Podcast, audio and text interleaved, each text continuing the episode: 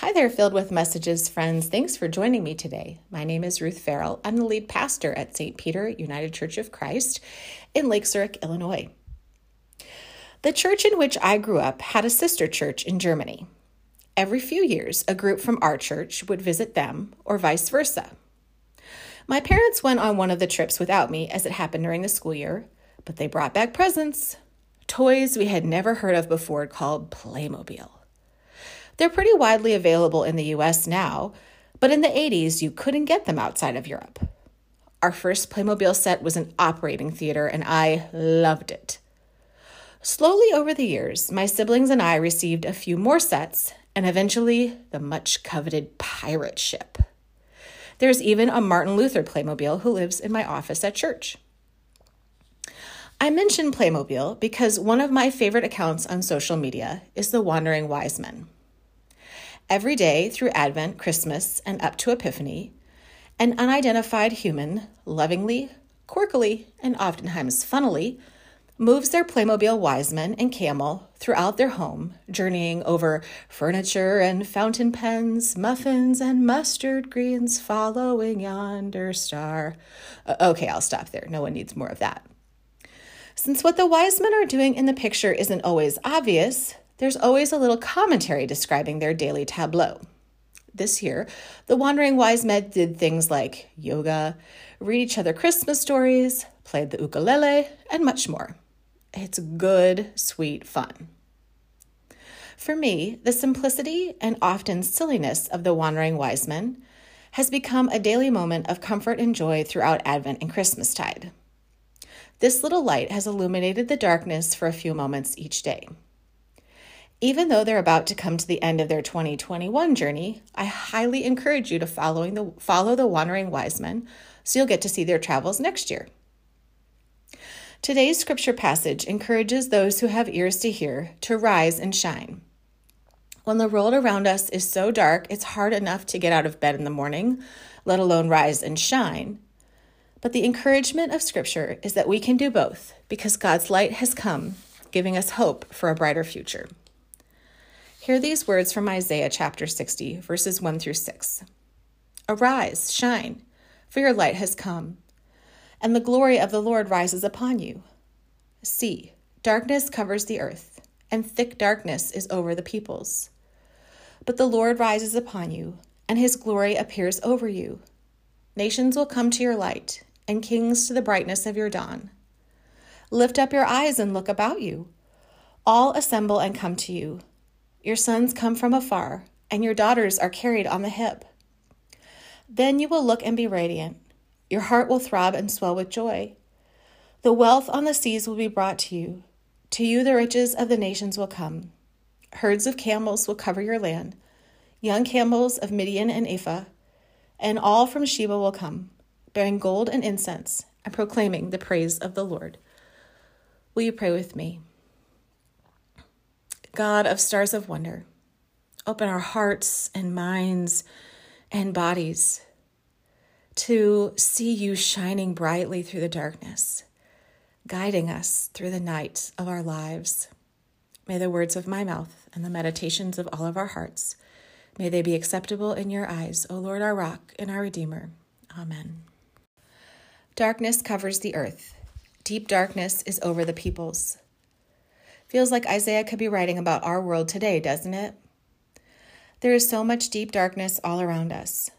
Not just the darkness of COVID, but the darkness of racism, sexism, ableism, the darkness of a lack of empathy, understanding, patience, listening, the darkness which is causing a mental health epidemic amongst particularly our young women, but honestly, across all ages in this country. The lives of the people with whom Isaiah originally shared these words were filled with similar deep darkness. They could have easily empathized with the current state of things in our world. They too had seen so much destruction, experienced so much heartbreak, all but given up hope. Perhaps when you hear Isaiah's call to rise and shine in the presence of deep darkness, your inner critic scoffs. Only a Pollyanna could be hopeful about the state of the world right now. Or maybe when you hear Isaiah, you wince at what sounds a little bit like toxic positivity.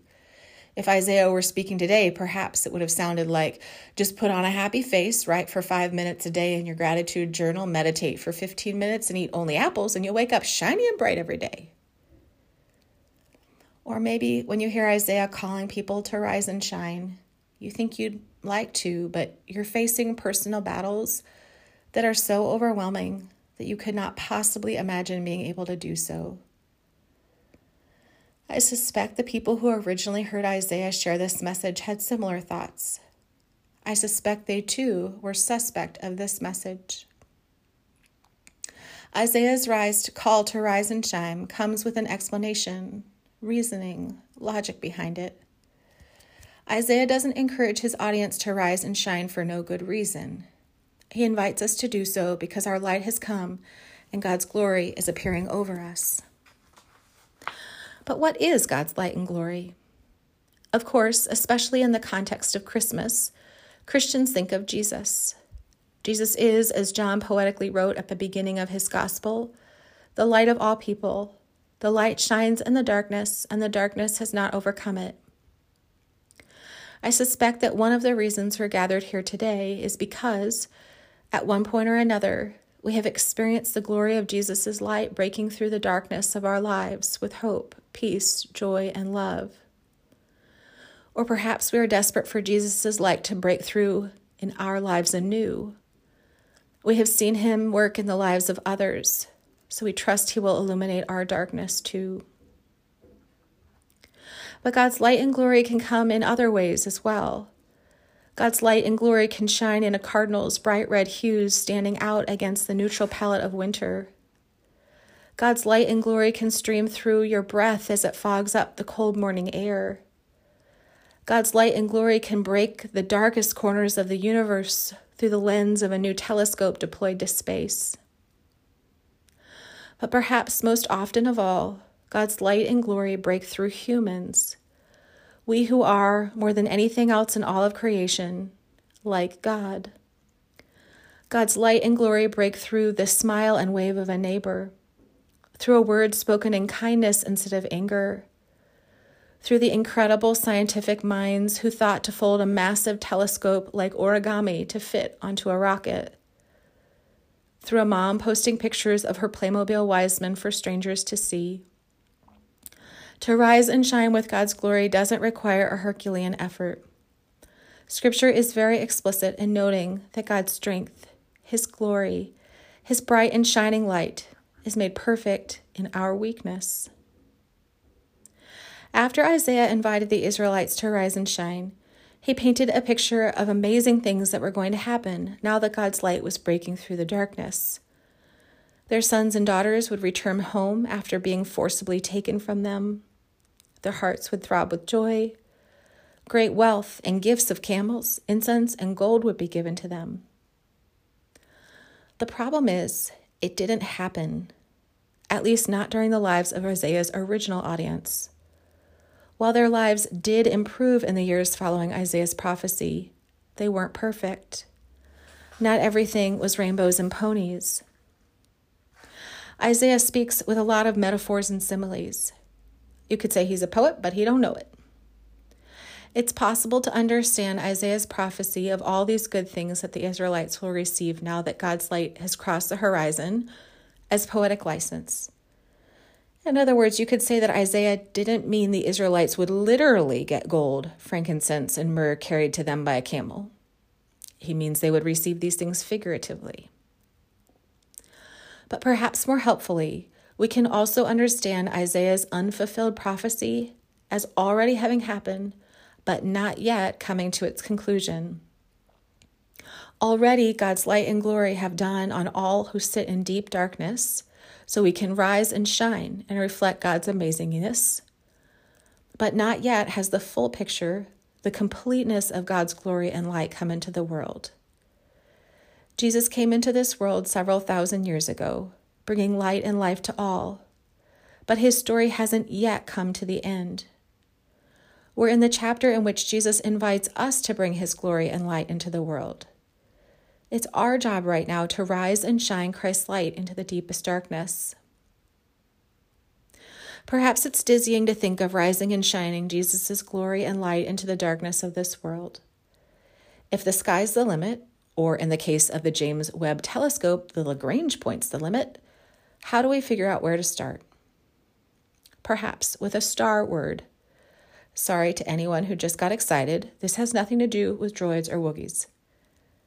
A star word is a gift from the Holy Spirit we can choose to receive on this Epiphany Sunday and allow to guide us throughout the year. Star words have been a practice in many churches through many denominations over the last 20 years or so. Some of you may be familiar with this practice, as many of us chose to receive a star word last year. If you receive a star word, look the definition up in the dictionary, or the Google for those of you unfamiliar with the dictionary. Search for your word through the Bible. Again, the Google might be helpful. Be on the lookout for the word in your everyday life. Ask God to use this word to inspire you with ideas about how you might rise and shine with Jesus' light and glory. Remember, you don't have to do something big and flashy. Telescopes are incredible, but Playmobil's social media accounts and smiling at the neighbor who bugs you are just as miraculous. If you'd like a star word, send me an email, Pastor Ruth at stpeterlz.org. Or if you clicked on this link from the uh, from our Facebook page, our church's Facebook page, you can put a star in the comments as well. And I will randomly select a word for you from the list we have and snail mail it your way. So if I don't have your address, you're going to need to make sure I get that as well. This year, two of our teams at church elected for Star Words to be accompanied by a small gift. So there's some more incentive to ask for one. In 2022, may you look for God's light and glory rising upon you, and may it inspire you to shine your light into the deep darkness of this world. Amen. Thanks for joining me today, my friends. God's grace and peace and light and glory surround you as you shine and reflect God's goodness to this world. Talk to you soon. Bye bye.